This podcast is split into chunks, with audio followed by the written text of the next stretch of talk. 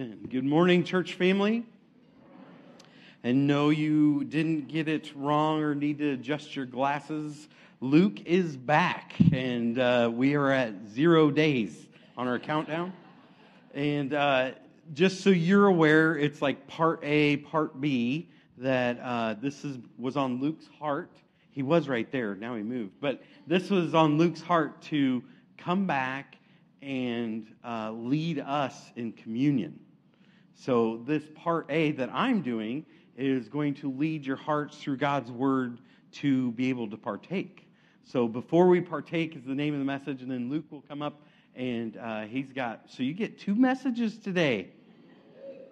Okay, five of you are happy about that. Okay.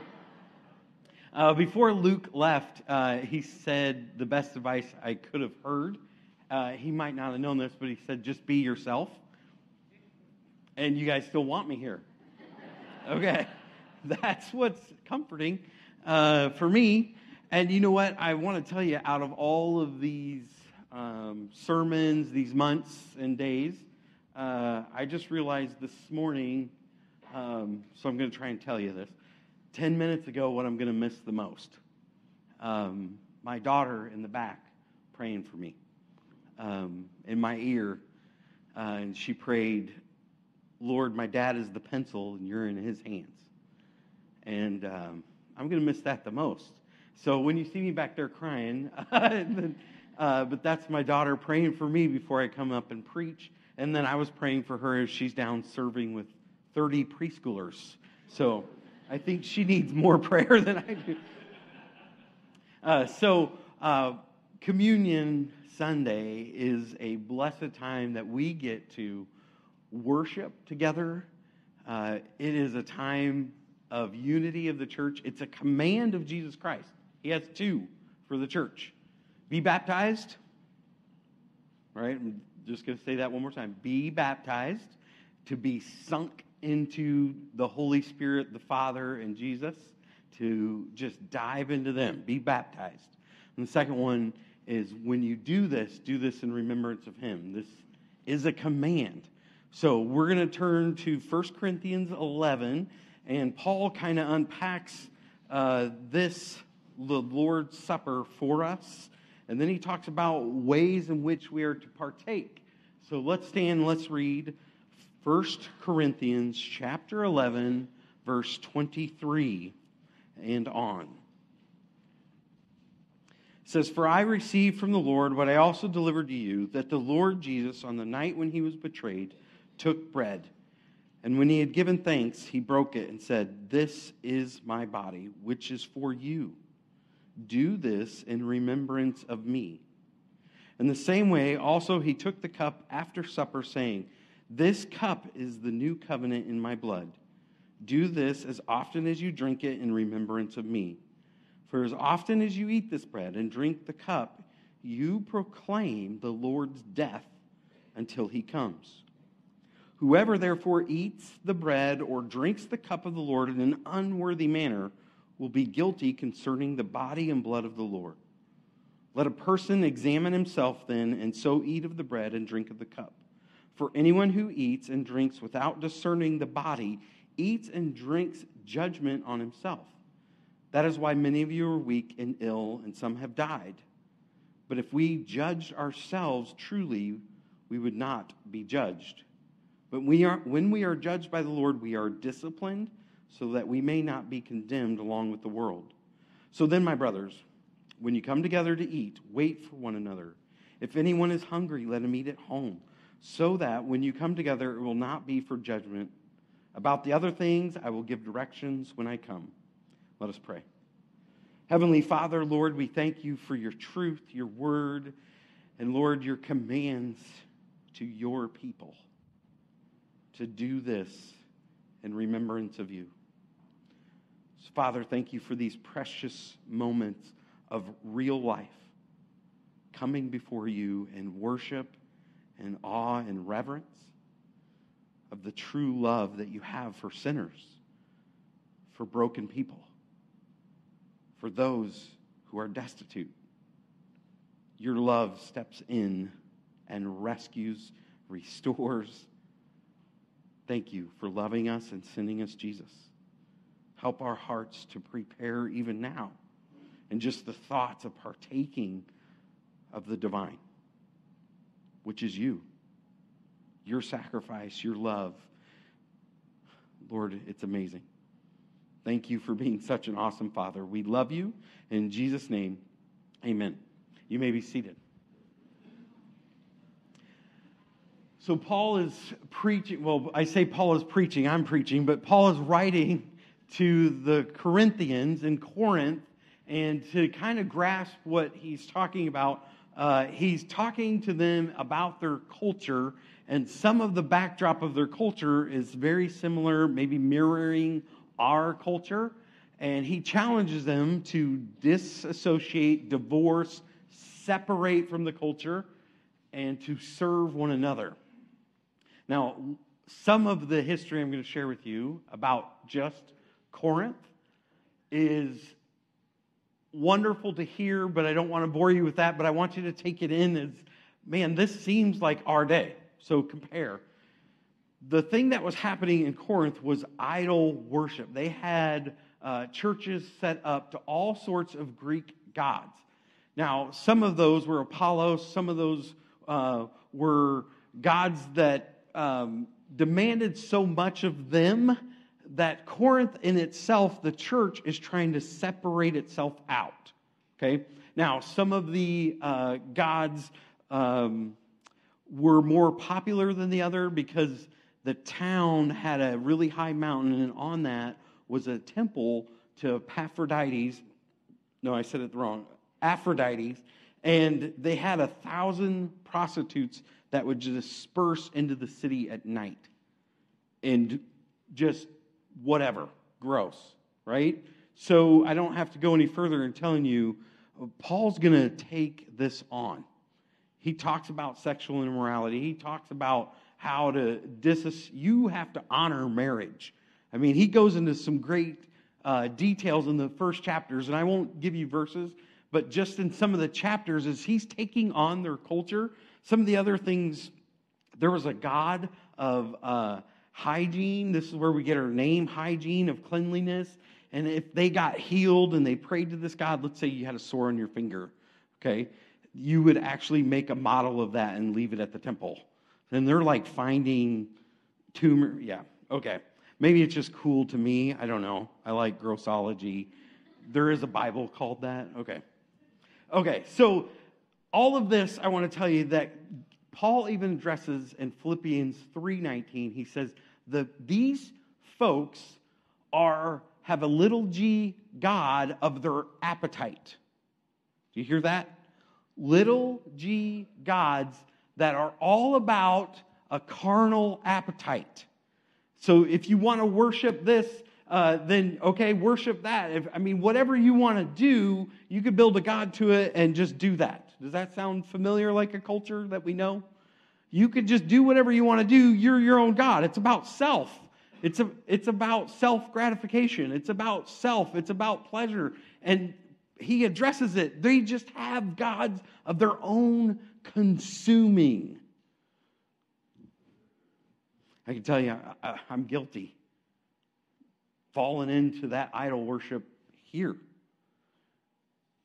In the mindset of just, I'm going to take, and that's the type of uh, culture that is displayed to our young men that you're a type of good man, whatever you can take and whatever you can get.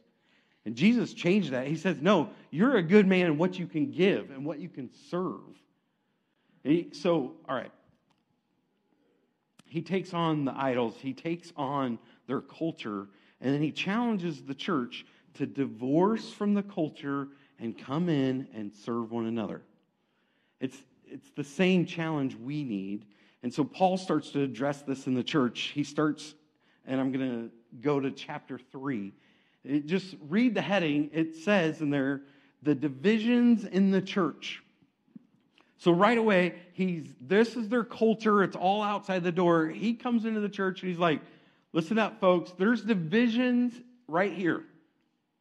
And he, I like the way he says it, and Kevin says this a lot there was factions for apollos which was a convert from john the baptist There's factions for Peter, and then there's Paul. They were just in love with Paul. They only wanted to hear Paul. And then there was, give us Jesus and Jesus only. And they were all segregating themselves in divisions of, and Paul just says, listen, didn't all of us just serve you to get you to the Lord? Don't put us any higher. We're just servants. It's the same mindset that I've heard uh, through these last three months is like, oh, I enjoy it when Austin preaches, or I, and you know what? We can have our preferences, we can have our difference, but here it is. We're all just servants on staff leading you to Jesus. Bill Allison would say the same thing. Some of you, we've loved Bill Allison through this time, but it's like we're not going to start a faction of this is Bill or nothing, right? It's all about Jesus. So right away, he directs it. He's like, All right, church, get this out of here. It's about serving Jesus, it's about Jesus alone. And then the next one, uh, he talks about the ministry of the apostles. Chapter 5, he jumps right into it to the grossness outside the doors sexual immorality. He says sexual immorality actually defiles the church. Defiles the church. It's not just your marriage, it's not just your men, it's not just your ladies. It is the church of Jesus Christ. And he says it in five, but then he goes on in six and readdresses it again. And he's like, hey, don't you know that your bodies are not your own? You've been bought with a price, right? He goes on to say, hey, don't you know that for you to present yourself to a prostitute is like Jesus giving his body to a prostitute? Whoa. Do you hear that? Paul says that. He says, Don't you know? And that's their culture right outside their doors. Do you got me? Every night. That's their culture. Don't take your bodies and give them off to things. All of those things for appetite, Philippians says it, it leads to destruction. Come to Christ. So then he goes on, chapter 6, it does say, never, exclamation point, Paul answers the question. He says, Never should you give your body like that. Chapter 8, it goes on, it says, Now let's talk about food sacrificed to idols. And I'm just reading the heading. And how many temples were there where they were sacrificing to these false little g gods? Just full. And now they're quarreling and asking questions. Should we meet from there? Should we uh, partake of anything of the temple? And he goes in those regulations, and I won't preach that sermon too. But chapter 9, then, he talks about all of this is divorce the culture, yield your rights. Chapter 9, Paul talks about yielding himself completely all of his rights, everything he was, a Roman citizen, everything Pastor Luke's Sunday school class talked about it like he's the pedigree of pedigree of Hebrews, and he considers all of that trash just to know Christ. And 1 Corinthians 9:19 says it this way. He says, "Though I am free from all men, yet I turn and serve to gain the more." Did you hear that? Where, where do you think Paul got that? That he's free from all men, yet he humbles himself, he yields himself, and he goes and serves to gain them for Christ. Who do you think modeled that? There you go. Eight o'clock didn't get it. You guys get a sticker. I have them, I'll pass them out. Okay. Jesus modeled this, church. It should be our motto, and I love the motto. It should be ours. I am free from everybody. I am free. There is no law against me. I am Christ. Yet I turn submissively, humble myself, and serve just to win them for Christ. It's a good motto. Chapter 10 he tackles them again. He warns them against idolatry. He warns them against idolatry. And then he even takes on what I didn't tell you is in this Corinth town, they have the original Olympic Games. All right, they have wrestling, boxing, they have running. Who's in track? Where's my track? They run. There's track and there's chariot races because the Roman soldiers, when they retired, this was the town they came to. And I mean, they're in, it's like the original Olympics, wrestling, boxing. And Paul starts taking on even the culture outside their doors. And he says, listen, he says in chapter 11, he takes, or chapter 11, he takes them on and he says, there's a warning against idolatry. Do all for the glory of God. And he says, everybody that runs, runs for a wreath that fades away. We run for a wreath that never dies. We run for Christ. He's taking on the very culture right there in Corinth. He also t- says he doesn't box like beating the air. He boxes to discipline his body so he's not disqualified for running in discipline of Christ, to stay with Christ. Paul takes on the culture again, divorce the culture. It's destruction, it's empty appetite. Serve one another. And in 11, he goes into head coverings. This is the best interpretation. Head coverings are keeping men and women separate. That's what it is. Women covered their head, long hair. They had coverings. Men don't. They're the glory of God, and women are the glory of men, so they're private and save it for their husbands. I'm not telling you women to put a scarf on. I'm saying, ladies and gentlemen, we don't need to blend them. God made one, and God made the other, and He made them unique. And the family unit needs them both. We are not alike, I tell you what. Okay, I won't go any further. I'll get in trouble. All right. And then, chapter 11 that we read, Paul takes on the church and the Lord's Supper. This is what they were doing.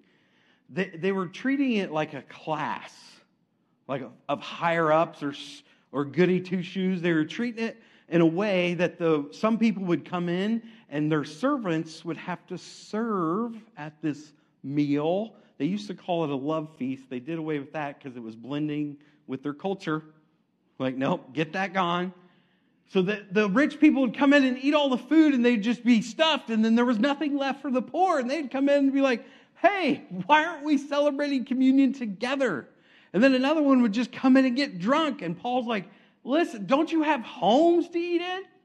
Don't you know that when you come together to celebrate this, there's a certain thing you should do? That's what we're going to unpack.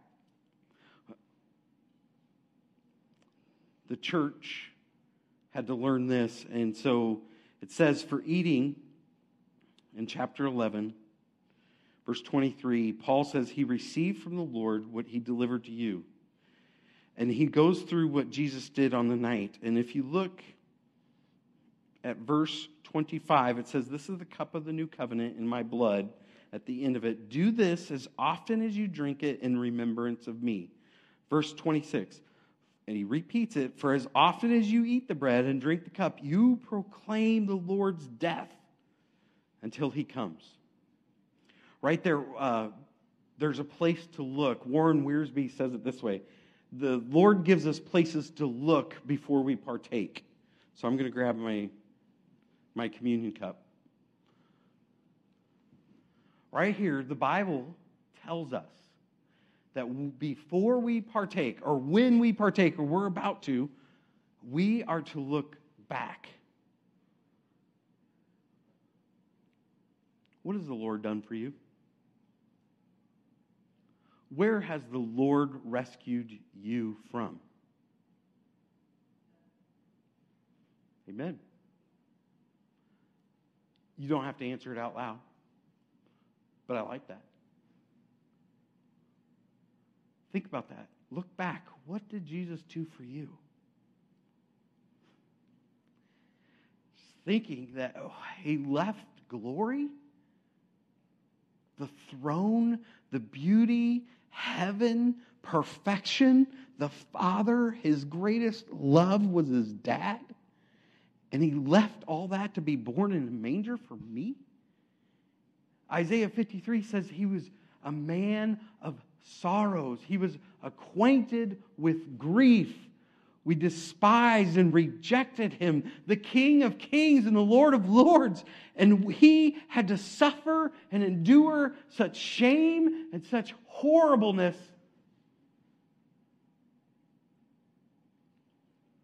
For a sinner named Seth Bowker. And he did it for the whole world to rescue every soul that believes. When we come to partake, look back. What did he do for you? He did the same. Think of the muck and the mire that he rescued me from. What great love. Church, when we come together, it says when we do this, remember, look back. Remember his death. Remember his sufferings, his great love. And then the same verse, it says, When you do this, do this in remembrance of me until I come. So the next thing, before we partake, remember, he came and then look forward. You look back, what he did, and look forward. Where are we going, church? We're headed to glory. We're just passing by. I'm just a pilgrim. I've got a place with a mansion. I well, I've got a place that is a mansion. I got a place in heaven. I got a home in glory land that outshines the sun. Way beyond the blue. That's me being myself. Thank you. All right. You don't want me to keep singing. You guys, where are we going? Church, what precious gift do we have to share with the whole world?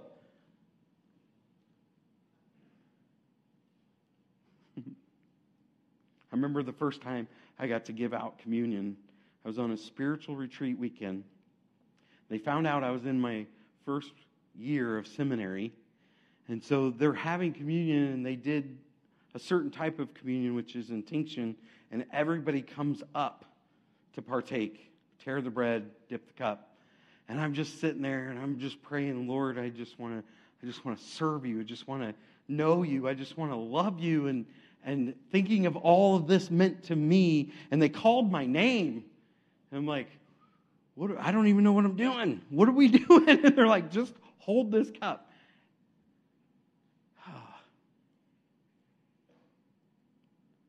to know that I got to give out Jesus to every single person in front of me. I get to hand out Jesus.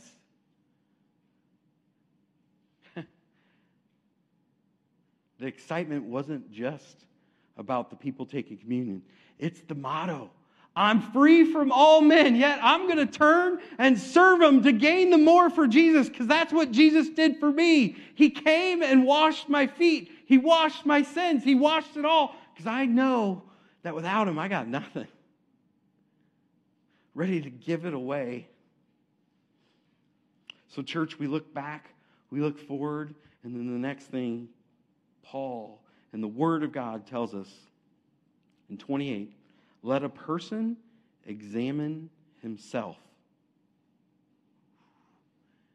Examine, you look within.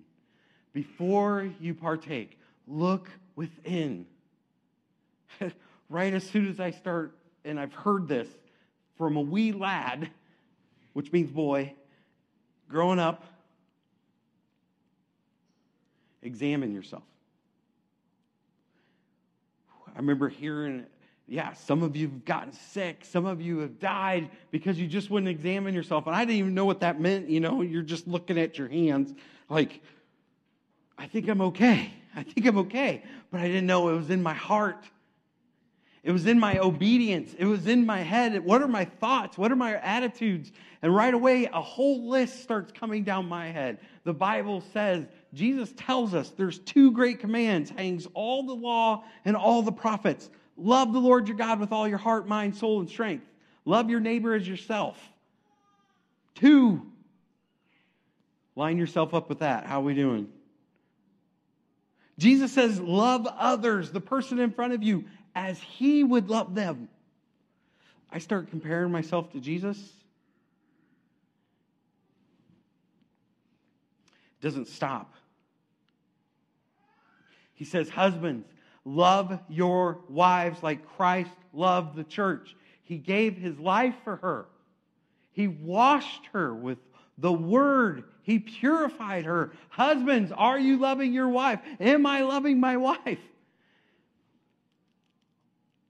Only through Jesus can I actually obtain that.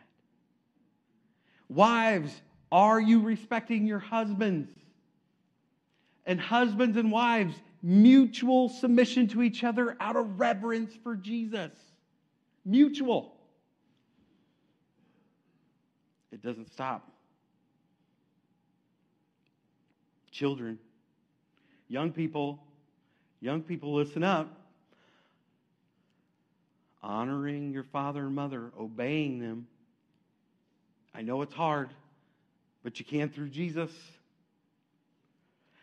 Mothers, fathers, love your children. Teach your children about God. Teach them all your ways. When they rise up, teach them. When they lay down, teach them. When they're at the table, teach them. When they're walking on the road, teach them. Teach them about Him.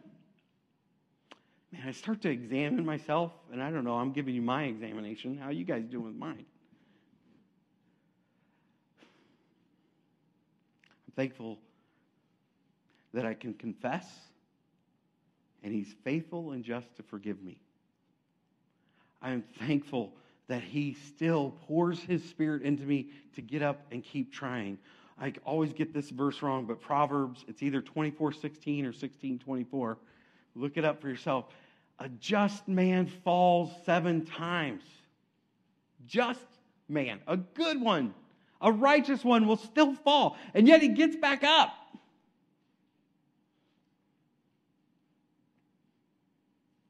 Here's how we get back up. We remember that we can all be washed, we can all be reset, we can all be restored, we can all be renewed, we can all be at a new, fresh beginning in a mercy by yielding and bowing before God and just confessing.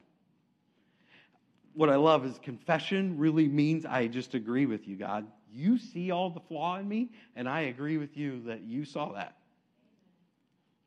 I'm not getting anything by him. I'm just finally getting on his team. Examine yourself. Steve's going to come up and have just a quiet intermission where we do get to examine ourselves, to take a quiet time, and then Luke will come and lead us at the end of his message in communion. But there's one more place. Grab your cups and be ready eventually. But the Bible tells us to look back. What did Christ do? Look forward. What do you have? Look within, examine yourself. And then, church, look around. This is our family. This is us in unity proclaiming Jesus Christ's death until he comes together. And, church, divorce the culture. Don't be after self. Serve one another in love as Christ told us to, commanded us to. Father, we thank you for this time to examine ourselves, to get our hearts before you, and to know that you love us right where we are. Thank you for not telling us to be perfect to come to you but to be broken, to be willing, to be obedient, to be ready to receive. Lord, we come before you because, as your word says, there is no other way for salvation. It's Jesus, it's his blood, it's his body given for the world. So, Lord, we worship you. We affirm that our faith is in you, and that, Lord, all of our hope for our future hope in you is through your blood, the washing and regeneration. Thank you for your spirit that seals and guarantees that we are your children. Thank you for that guarantee. We love you and thank you for speaking to each heart here as we come before you. In Jesus' name, amen. take some time as Steve plays.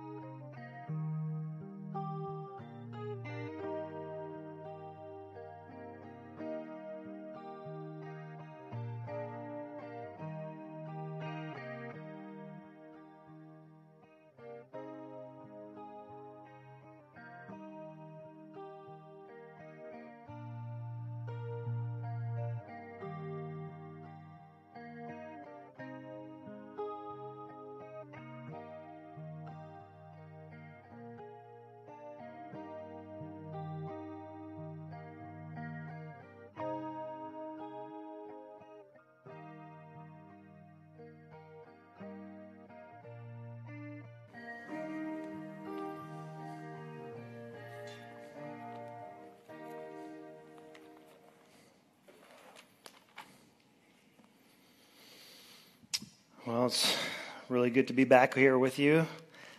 Um, thank you for the time uh, that you've given to me and Molly and our kids uh, to go and, and uh, spend a little time in refreshing, coming back. Uh, I guess I should thank you for letting me come back. Um, going away, I guess, maybe, but it's been really good. And we've been in a lot of different churches I was thinking about this. We've been in, in a lot of churches that are a lot bigger, went to a lot of churches that are a thousand or more, but none better. and I was like, oh, should I say that? Well, maybe that's a little. So if you're from another church, just sorry, but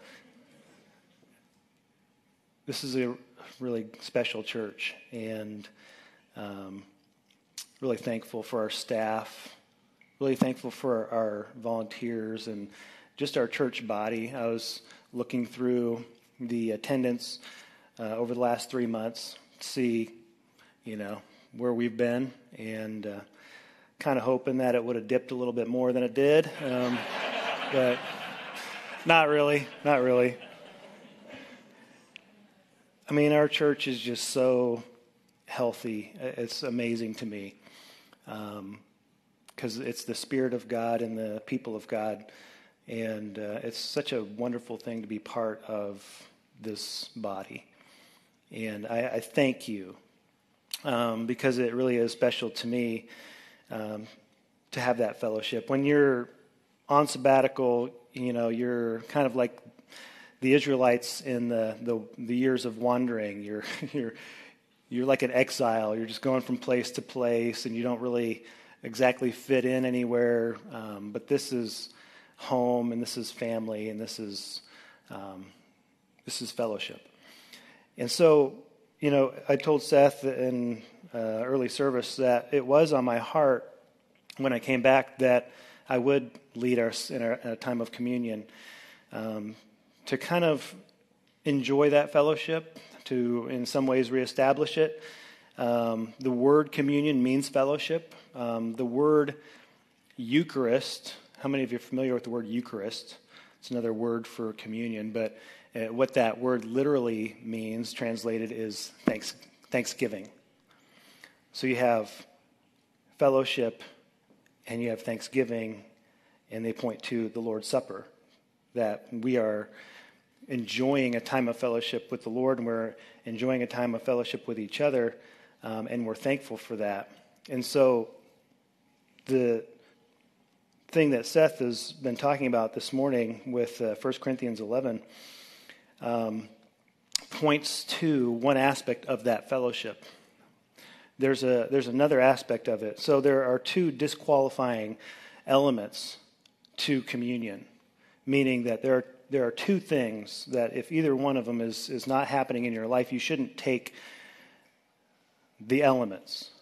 You should let it pass by. You should pause and, and maybe take it at a different time. But um, the first one comes from Acts chapter 2 on the day of Pentecost, the Holy Spirit had come down, and there were 120 believers gathered together uh, in the upper room. They were meeting where they had last met with Jesus, and so they were still meeting there.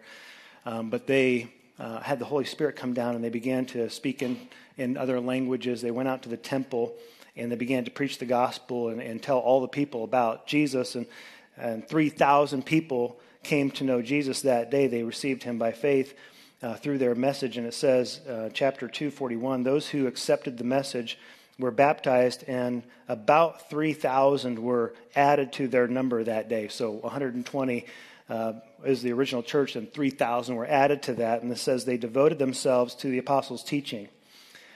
And so the first part is that as soon as they became a church body, as soon as they had fellowship with God, they began to study the scripture. What, what does the Bible have to say? And, and began to uh, really commit themselves, to devote themselves to learning and understanding and gathering that kind of knowledge and, and uh, uh, deepen their faith and maturity. And so they began to devote themselves to the apostles' teaching, to the fellowship, to the breaking of bread, and to prayer. So they had fellowship with one another. They began to celebrate communion and they began to pray together. But the first qualifying mark for communion is faith. The first disqualifying mark is unbelief. If you don't put your trust in Jesus Christ as your Lord and Savior, you don't have fellowship with God. Communion is a celebration, it's a, it's a memorial, but it's a celebration of the reality that you know God, He knows you, you have fellowship with Him. There's no break in that fellowship because you have received the sacrifice that He offered to you, His Son Jesus. That there is no forgiveness without the shedding of blood, and the blood that was needed was perfect blood. It was shed on the cross, and that when you put your trust in Jesus, then God promises that as soon as that happens, then you have connection with God. And that's what communion is it's, it's a celebration of the connection, the fellowship the relationship, the redeeming, the promise, the power, and the hope that I am now a new creature in Christ. His blood flows through me, and I know him, and I love him, and we're related, and somehow we've been eternally connected by faith. We celebrate that. And so, what happened in the early church, it looks like, was they were breaking bread together. This is kind of a weird little thing, but you know, we get together every other month, you know, the uh, even months of the year. So is in First Baptist Church, a little bit hard to figure out when we're going to do communion. You just kind of show up and then it happens, right? In the early church, what was likely happening was that every time they were getting together, every time that they were not only worshiping, but every time they were getting together as Christians and eating, they were remembering that breaking of bread means the body and the blood of Jesus. Why do you and I, as Christians, pause before every meal and pray? So thank you, Lord, for this food. Yes, we're thanking God for the provision, but I think in the early church, what had happened was that this became such a, a prominent part of remembering that I'm related to God because of what Jesus did for me that it was as if they were celebrating communion every time they sat down to a meal and they didn't get the wine out and they didn't get the special, you know, little loaves.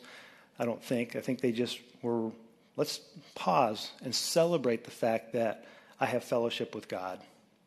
And together we have a common faith and a common purpose and a belief that we can celebrate this together and we can thank the Lord for our food every time we get together and eat. So the first disqualifying issue is unbelief, but the second one is what we see in 1 Corinthians 11, which is that the fellowship that you begin by faith it is a saving faith and it is permanent. But there's a relationship that can be broken. Things get in the way of that relationship. Sin gets in the way of that relationship. What Paul says in 1 Corinthians 11 is that you need to examine yourself.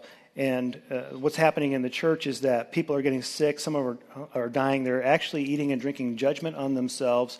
And uh, it's, it's beneficial in some way that you, you experience judgment in this life so that you don't experience judgment eternally. And part of what that means is that you're saved permanently. And so you have this hope that when I die, I go to heaven. But in your life, when you disregard God's plan for your life and you knowingly rebelliously sin and don't care what God has to say about it, and yet you take this bread and you eat it as if everything is all cool with you and God, and you don't examine your heart, you don't let God judge what's going on with your life, and He's going to bring judgment to you. Some will get sick, some will die. Uh, that's a teaching that most people today don't want to hear. Would you agree? You mean I have to obey? I have to let God examine my life on a regular basis? Every time we sit down to a meal, this is what I would hope. Every time we sit down to eat, that we would pause and say, God, is there, thank you for this, but is there anything that is wrong in my heart, my mind, my life, my words, my attitude, my relationships that you want to reveal to me? That we would live a life that is repentant so that we can have constant fellowship with God. The early church seemed to be doing that. Paul is reminding them here are two disqualifying things unbelief. You don't believe in Jesus, don't take communion. Number two, if you're not willing to examine your heart and let God show you where you're sinning, don't take communion. Because what you're saying is, God, please judge me in my life. But what he promises is that if you will pause for that moment and say, God, examine my heart, the forgiveness, the redemption, the restoration is instantaneous. You don't have to go out and do some good works. You don't have to pay money. You don't have to try to somehow, you know, put yourself through pain and suffering in order to get to that point. All the pain and suffering, all the payment has been paid already by Jesus Christ. Amen? You say, I just have to recognize it. And the beautiful thing is that if you've put your faith in Jesus, then the promise of the Holy Spirit is in you, which means that the Holy Spirit is the one who convicts you. So when you pause and say, Lord, would you reveal something? It's the Holy Spirit who is going to reveal it, and He's going to show you, and, and all you have to do is agree with Him. You don't have to try to drum up something. You don't have to try to think of it. You don't have to try to figure it out. It's the Holy Spirit will show it to you, and you just say, You're right. Please forgive me. And immediately you're forgiven the, it's the gospel. It's not just salvation, it's also a permanent relationship with God that is daily, moment by moment. So, 1 Corinthians is where we hear this. Paul repeats it. He learned it. He learned it from Jesus, which is very interesting when you understand that Paul spent some years with Jesus telling him all about the gospel, his life, and all the things that happened. Paul says, here's what happened on that last night when uh, Jesus was betrayed. He said that he took the bread and he blessed it and he broke it. And he said, this, body, this is my body, which is for you. And so he says, before you celebrate that, just examine your heart. Just pause and pray. So let's do that now. Lord Jesus, uh, we've had a, a time, we've had a moment to celebrate our fellowship, Lord. We don't want to take it for granted. We come before you um, knowing, absolutely knowing that, that we are flawed people that make mistakes, we do wrong things, sometimes unintentionally, sometimes intentionally. We, uh, we don't understand everything, we don't know everything, but we have a gift. We have many gifts. we have your word that teaches us who you are and what you want. And then we have your Holy Spirit that brings that understanding of your word to us. And so, Lord, I, I pray right now if there's anything, like David said, if there's anything in me that's wrong, would you show me? Create in me a new heart. And Lord, I, I thank you that we have these promises. Lord, it's not somebody's opinion, it's not uh, my, my idea versus anybody else's. Lord, your word promises that if we will confess, you are faithful and just to cleanse us from all unrighteousness. You will forgive. It is that is your promise to us. You will forgive.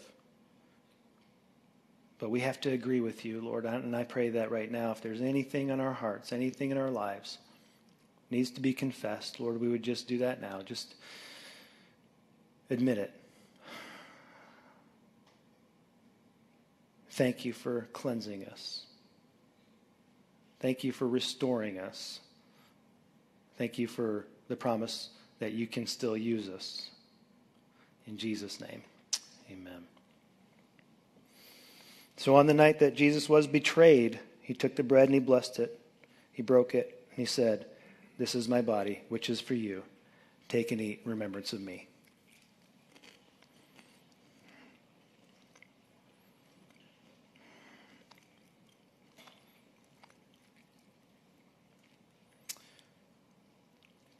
Lord, we thank you again. Your word says that there is no forgiveness without the shedding of blood and that you poured out your blood on the cross, that you were the Passover lamb that we needed, that when that blood was posted on the doorposts and the, uh, the angel passed over, saw that, and it was protection from judgment. It was protection uh, from the, the requirement of the law.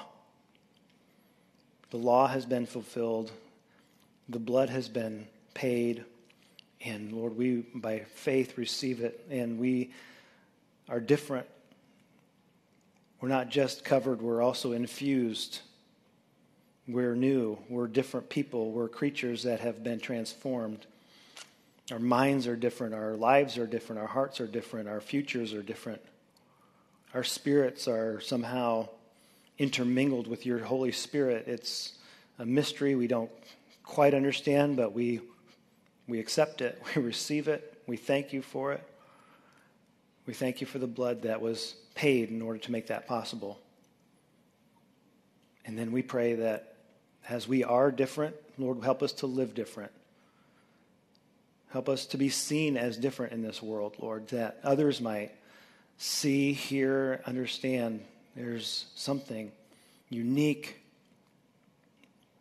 something valuable and precious the relationship with, with you has, offers, gains. Lord, help us to share that for your glory, for others' sake, Lord, and for ours. In Jesus' name, amen. So after the meal, Jesus took the cup and he shared with his disciples that it was the cup of a new covenant they had been in a covenant with God uh, already through the Old Testament, through their Jewish culture, nation, religion, but this is a new covenant. It's, it's a little different. It's more powerful, it's more potent, it's more permanent, um, it's more accessible. Everybody, anybody who will put their faith in Jesus is in a permanent lifelong and eternity long relationship with God based on what He did. And so he says, This is the blood of a new covenant, shed for the forgiveness of sins. Take and drink ye all of it.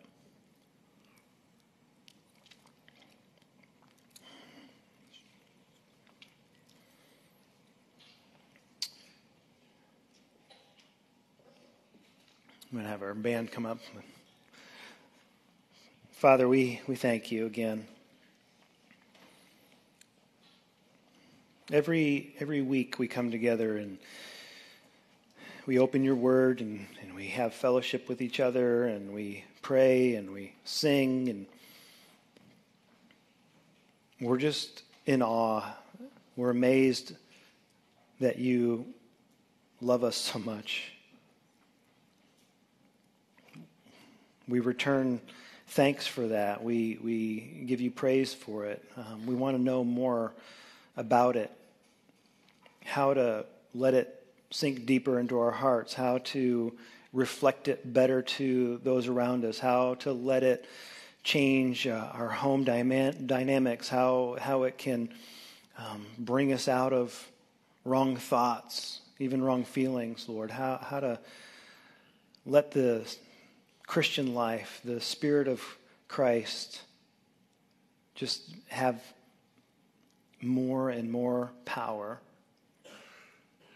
more and more influence in us and through us, Lord. We thank you that we celebrate it. Help us to celebrate it not just once a week or even once every other month. every every time we sit down to a meal, help us to remember the fellowship that we have with you power of that. In Jesus' name, amen.